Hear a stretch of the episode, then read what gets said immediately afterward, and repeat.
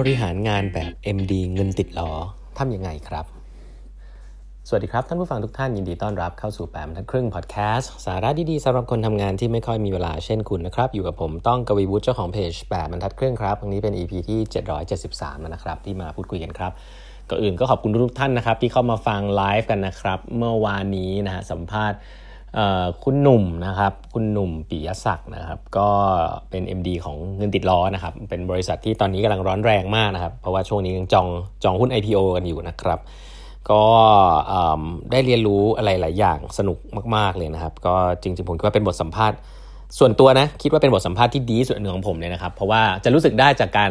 มีคำถามที่ flow ออกมาแบบธรรมชาติครับไม่มี dead air เป็นคำถามที่มีคำตอบที่มี insight ทำให้ lead ไปสู่คำถามถัดไปได้ลึกขึ้น เพราะฉะนั้นเป็นบทสัมภาษณ์ที่ผมชอบนะครับ ต้องเรียกว่าเป็นส่วนตัวชอบมาก ก็ลองไปฟังย้อนหลังกันได้ใน YouTube ของ 8บรรทัดครึ่งนะฮะวันนี้เอาไฮไลท์บางส่วนมาเล่าให้ฟังละกัน ซึ่งมีอยู่สองสามประเด็นด้วยกันนะประเด็นแรกคือเรื่องของการบริหารเวลาครับหลายๆท่านก็จะรู้อะนะคือจริงผมว่าเป็นคำถามผมถาม CEO หลาย ๆ ท่านนะครับ ว่าบริหารเวลายังไงนะครับในเชิงของการทำงาน ก็ของ พี่หนุ่มเนี่ยจะมีแบ่งเป็น 4 อันนะครับเขาบอกว่าอันแรกเนี่ยต้องมีคือเวลาคิดงานนะครับเวลาคิดงาน ซึ่งผู้บริหารส่วนใหญ่ที่ยุ่งกับประชุมทั้งวันจะไม่มีเวลาอันนี้นะฮะอันนี้บอกอย่างนี้ก่อน เวลาคิดงานนี่จริงสำคัญมากนะครับอาจจะต้องทำ time boxing ไว้หรือเปล่านะอันนี้ก็มีความสำคัญนั้นต้องมีเวลาคิดงานของตัวเองนะครับรวมไปในเวลางานด้วยนะเวลาคิดงานไม่ใช่แบบประชุมทั้งวันแล้วก็เหนื่อยมากมาคิดตอนคืนอะไรเงี้ยคุณไม่มีทางจะทำ น่าจะยากมากที่จะคิดอะไรใหม่ ๆออกนะมันต้องมีเวลาคิดงานด้วยครับนี่อันแรกเลยนะครับ อันที่2ครับต้องมี one on one meeting ครับเอ่อจริงเท่าที่คุยเนี่ยพี่หนุ่มค่อนข้างมีความใกล้ชิดกับพนักงานมาก แล้วก็เชื่อในเรื่องของการพูดคุยกับพนักงานในในลักษณะของ one on one มาก ไม่ว่าจะเป็นแกบอกว่าแกไม่ได้คุยแค่ one down นะครับ แกคุย layer ที่ลดลดหลั่นลงไปถึง n ลบหนึ่ง n ลบสองหรือ n ลบสามด้วยนะครับ เพราะฉะนั้น ก็การคุย one on one meetingนะครับเพื่อที่จะถามสารทุกข์สารทุกข์สุกดิบ รู้จักพนักงานมากขึ้น ติดตรงไหนให้แก้อะไรเนี่ยเป็นสิ่งที่อยู่ในตารางตลอดนะครับไม่ใช่ one on one session เนี่ยหลายๆผู้บริหารหลายๆท่านคือ one on one session ก็คือเป็น session ตามที่ HR บอกให้ทำนะครับครึ่งปีทีหนึ่งปีหนึ่งทีหนึ่งอะไรเงี้ยพวกนั้นนี่จริงๆผมต้องบอกว่าหลายๆครั้งเป็น session ที่ไม่มีประโยชน์เลยนะครับเพราะว่าคือคุณไม่ได้อยากจะมีอะแล้วก็ conversation ก็จะตื้นๆอะมันก็จะไม่ค่อยมีอะไรคุณจริง session one on one เนี่ยถ้าดีเนี่ยเป็น ongoing ก็ดีนะครับมีบ่อยๆก็ดี ผู้บริหารรุ่นใหม่เนี่ยจริงๆแล้วคุณจะรู้ว่าพนักงานเก่งกว่าคุณ รู้เรื่องงานปัจจุบันใหม่ๆดีกว่าคุณหน้าที่คุณคือ support เขาและสิ่งเดียวที่คุณจะรู้ว่าคุณจะ support อะไรเขาก็คือการมี one on one session ครับลูกน้องไม่เดินมาบอกคุณหรอฮะพูดจริง ๆ ในองค์กรที่คนยุ่งเต็มไปหมดเนี่ยอยู่ดีลูกน้องไม่เดินเข้าไปหาหัวหน้าละครับหัวหน้าเดินมาหาลูกน้องง่ายกว่าครับก็การ set one on one session ก็จะเป็นเป็นสิ่งที่สามารถที่จะทำให้รู้วิธีคิดของในทีมงานได้ดีนะครับอันนี้ก็เป็น one on one sessionที่พี่หนุ่มให้ความสำคัญนะครับ อีกอันนึงคือประชุมฮะถามว่ามีประชุมอะไรที่สำคัญที่แบบแกบอกว่าแกจะไม่เลื่อนเลยนะครับ แกบอกมี 2 อัน อันนึงคือ BAU BAU คือการประชุมดูตัวเลขนะครับ ดูว่าเป็นยังไงบ้างเป็น weekly อะไรแบบนี้ครับ ซึ่งอันนี้ก็ผมว่าผู้บริหารหลายท่านก็มีอยู่แล้วนะครับ ดูว่าธุรกิจเป็นยังไงบ้าง มีปัญหาอะไรบ้างอะไรปัจจุบันครับ แต่ว่ามีประชุมอันนึงที่แกชอบนะ แกบอกว่าประชุมที่แกไม่เคยเลื่อนเลยครับ ชื่อว่า BTF นะหรือว่า Build the Future นะครับ อันนี้เขาบอกเป็นการประชุมที่แกจะคุยกับคนที่เป็นรุ่นใหม่ ๆ หน่อยอาจจะไม่ใช่ เป็นผู้หารระดับสูงที่เป็น N ลบหนึ่งอะไรเงี้ยที่ยุ่งๆกับงานปัจจุบันนะแต่จะคุยกับคนรุ่นใหม่ๆที่กำลังทำของใหม่ๆอยู่นะครับว่าทำอะไรไปถึงไหนแล้วบ้าง แกบอกว่าหลายๆ ครั้งเนี่ยมันแทรปกับงานประจำจนเกินไป ทุกอย่างมันก็เหมือนกับไฟไฟติ้งนะครับดับไฟอยู่ตลอดเวลา แต่จะต้องแบ่งเวลาที่ชัดๆมาฮะในในวีคหนึ่งเนี่ยมาคุยเรื่องของที่เป็นของใหม่ว่าเป็นยังไงบ้าง build the future เพราะฉะนั้นสองนี้เป็นประชุมที่แกบอกว่าต้องเข้านะครับแล้วก็คิดว่าให้ความสำคัญนะครับก็น่าสนใจใครก็เอาไปลองปรับใช้ได้เนาะ แล้วอีกอันนึงซึ่งก็เป็นสิ่งที่แกก็ย้ำนะครับว่ามีความสำคัญมากๆเลยนะครับก็คือการลงไปที่หน้างานครับ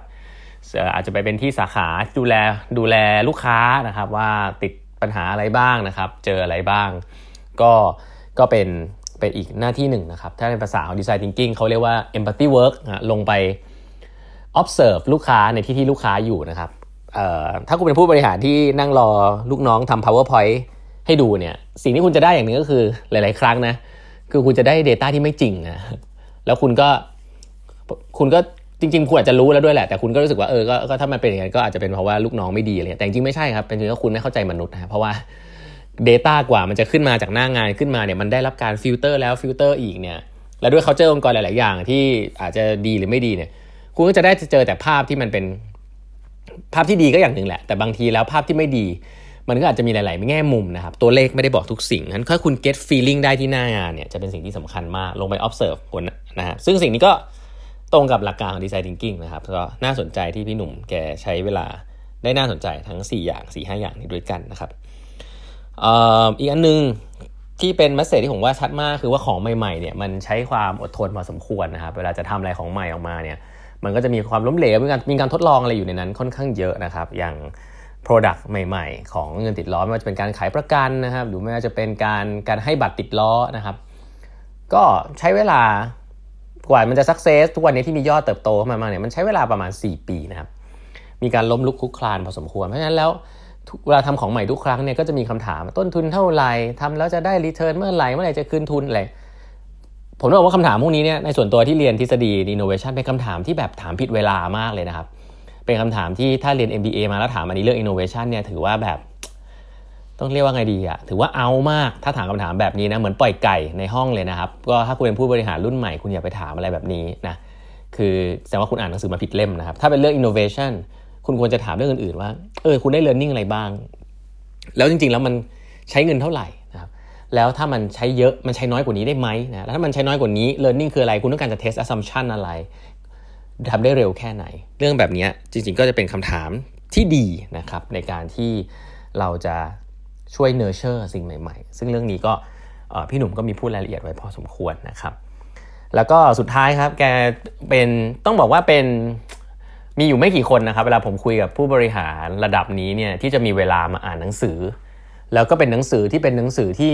ไม่ได้เป็นหนังสือ mainstream ทั่วไปครับคือเป็นคนที่อ่านหนังสือหาหนังสืออ่านจริง ๆ ก็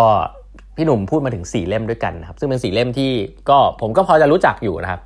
แต่ว่ามันเป็นหนังสือที่ผมคิดว่าไม่ใช่หนังสือ mainstream แน่นอนนะครับไม่ใช่พวกแบบ no rules rules Netflix อะไรเงี้ยนะครับที่แกชอบเนี่ยมี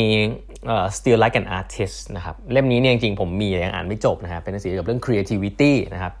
ก็บอกว่าของของใหม่มันไม่มีหรอกนะครับ มันต้องมีการเกิดจากการจับแพะชนแกะหรืออะไรอย่างเงี้ย การที่เอาของนั้นมารวมกับอันนี้อะไรเงี้ย เป็นการขโมยไอเดียกัน ก็ พี่หนุ่มก็พูดชัดเจนนะครับว่านั่นก็เป็นวิธีหนึ่งของเงินติดล้อเหมือนกัน คือไปหาของจากมุมตลาดหนึ่งเอามารวมกับตลาดหนึ่งแล้วดูซิว่ามันจะเวิร์กหรือเปล่า ก็อันนี้คือเล่มแรก still like an artist เล่มที่2นะครับอันนี้อาจจะ mainstream คือ principles นะครับของ Ray Dalio นะครับเล่มที่3นะครับ Bezos Letter นะครับก็จะเป็นเจฟเบโซสที่เป็นเจ้าของ Amazon เนี่ยที่ตอนนี้ลาออกจากการเป็น CEO แล้วเนี่ยเจฟเบโซสก็จะมีบทความนะครับที่เป็นจดหมายที่เขียนถึงผู้ถือหุ้น และในนั้นก็จะมีแนวคิดการทำงานของเขา ทุกปีนะครับเป็นอะไรที่คนติดตามกันมากนะครับผู้ถือหุ้นติดตามมากเขามารวมเล่มนะฮะก็แล้วก็ Bezos Letter เนี่ยก็จะมีแนวคิดต่างๆของเจฟเบโซสที่เขียนด้วยคำพูดเขาเองอยู่เยอะ ก็เป็นหนังสือที่รวมเล่มที่พี่หนุ่มชอบนะครับแล้วก็แนะนำแล้วอีกอันนึงที่อาจจะไม่ใช่เมนสตรีมมากนะครับชื่อว่า Too Many Boss Too Few Leader นะครับอันนี้ก็เป็นหนังสือเกี่ยวกับ leadership นะครับที่น่าสนใจ ก็อันนี้ก็เป็นหนังสือสีเล่มนะครับที่พี่หนุ่มแนะนำไว้ครับก็ ฝากติดตามกันนะครับ ใครที่สนใจจะฟังแบบเต็มๆชั่วโมงนิดๆเนี่ยก็ไปฟังกันได้ใน YouTube ของแปดบรรทัดครึ่งนะครับ ฝากกด subscribe podcast YouTube แล้วก็ Line OA ของแปดบรรทัดครึ่งด้วยนะฮะ เครื่องหมาย ad แล้วก็ eight half นะ e i g h t h a l f นะฮะ แล้วพบกันใหม่วันพรุ่งนี้กับแปดบรรทัดครึ่ง podcast ครับ สวัสดีครับ